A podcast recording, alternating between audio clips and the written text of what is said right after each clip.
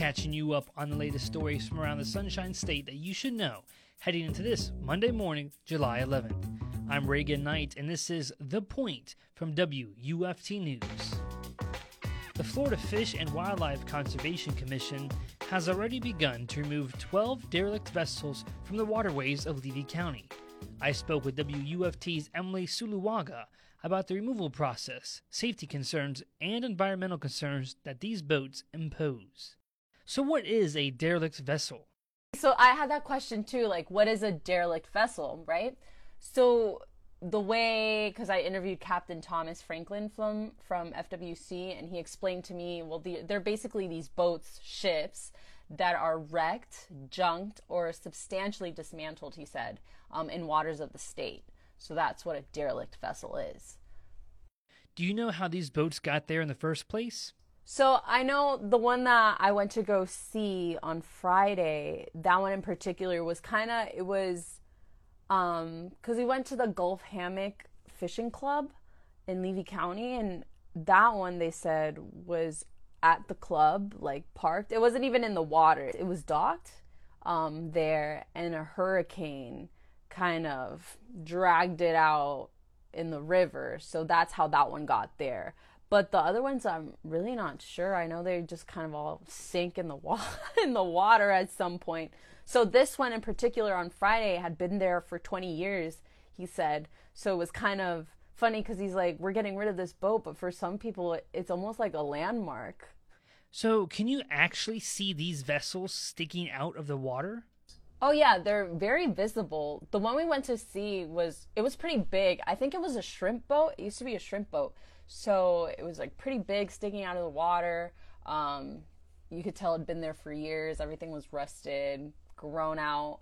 Um, but there was 12 vessels. So there was five in Withlacoochee River, six in Cedar Key, and then one in Waccasassa. So what stood out to you the most about this story?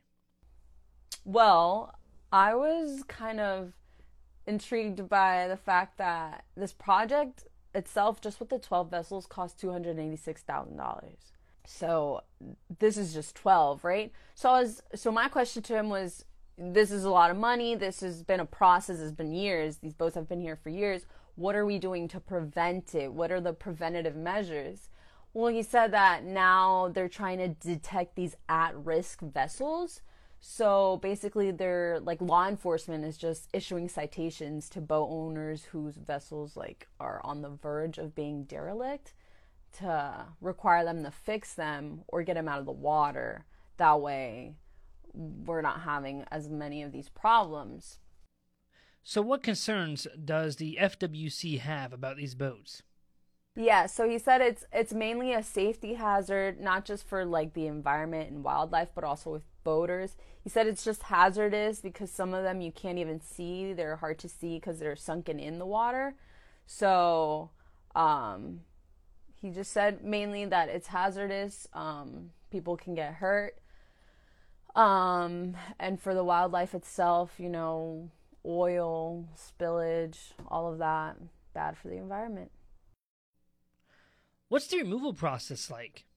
They get these divers to go under the boat to put these bags that are just filled with air to help the boat float. And then after it, floats, if it's floating enough, then they just have the boat itself tow it out of the water. If not, then he's like, then we bring a crane in. And he's like, or then sometimes it's in pieces. So then we're taking them out by pieces.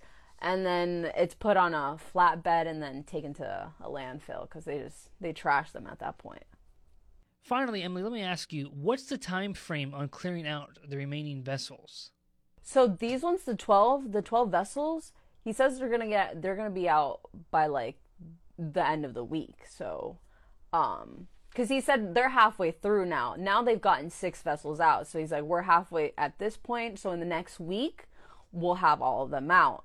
He said, but the actual process itself of detecting a derelict vessel, finding the owner of that vessel, finding him, um because then the the owner itself has the chance to appeal and say you know my vessel isn't derelict like i shouldn't be getting these fines these citations he said it's a six month process at least to go through paperwork, appeals, finding owners. Basically, like claiming this b- this boat, this vessel is derelict, just takes six months. After that, then the whole process of towing and stuff. He said each and each boat itself is unique. Some take a day, some takes a week. He's like, I can't really tell you how long. It just depends on how big the vessel itself is. That was WFT's Emely Zuluaga about the Florida Wildlife Conservation and their mission to remove derelict vessels from the waterways of Levy County. Now, let's catch you up on today's top stories from around the state. The state of Florida has given the Alachua County School District an overall B grade for its 2021 22 academic year, a slight drop from the last time it received scoring from the Department of Education. According to the Gainesville Sun, the grade keeps Alachua County among the top districts around the state, even though several of its schools performed much worse, one of those being Lake Forest Elementary School, which received an F, as well as no middle school in the county received an A grade. So far this summer, Floridians are seeing record levels of seaweed pile up on the Atlantic side of the state. According to News 4 Jax, the high amounts are starting to cause problems. The Florida Department of Health says the seaweed itself cannot harm you. However, tiny sea creatures that live in the grass can irritate a person's skin. Scientists believe the unprecedented amounts of seaweed are due to both natural and human problems arising from nutrient loading in the Amazon River, warmer ocean temperatures, along with African dust, all fostering record bloom concentrations. Florida doctors are beginning to receive pediatric COVID 19 vaccines. According to Bay News 9, the recent authorization of all pediatric vaccines from the U.S. Food and Drug Administration are now beginning to arrive in the state. The new shipments are for children aged 6 months to 4 years old. Subscribe to the Point newsletter, which drops the latest Florida stories into your inbox every morning, Monday through Friday at 8 a.m. Visit WUFT.org for more information. I'm Reagan Knight, and you've been listening to The Point from WUFT News out of the University of Florida. Have a great Monday.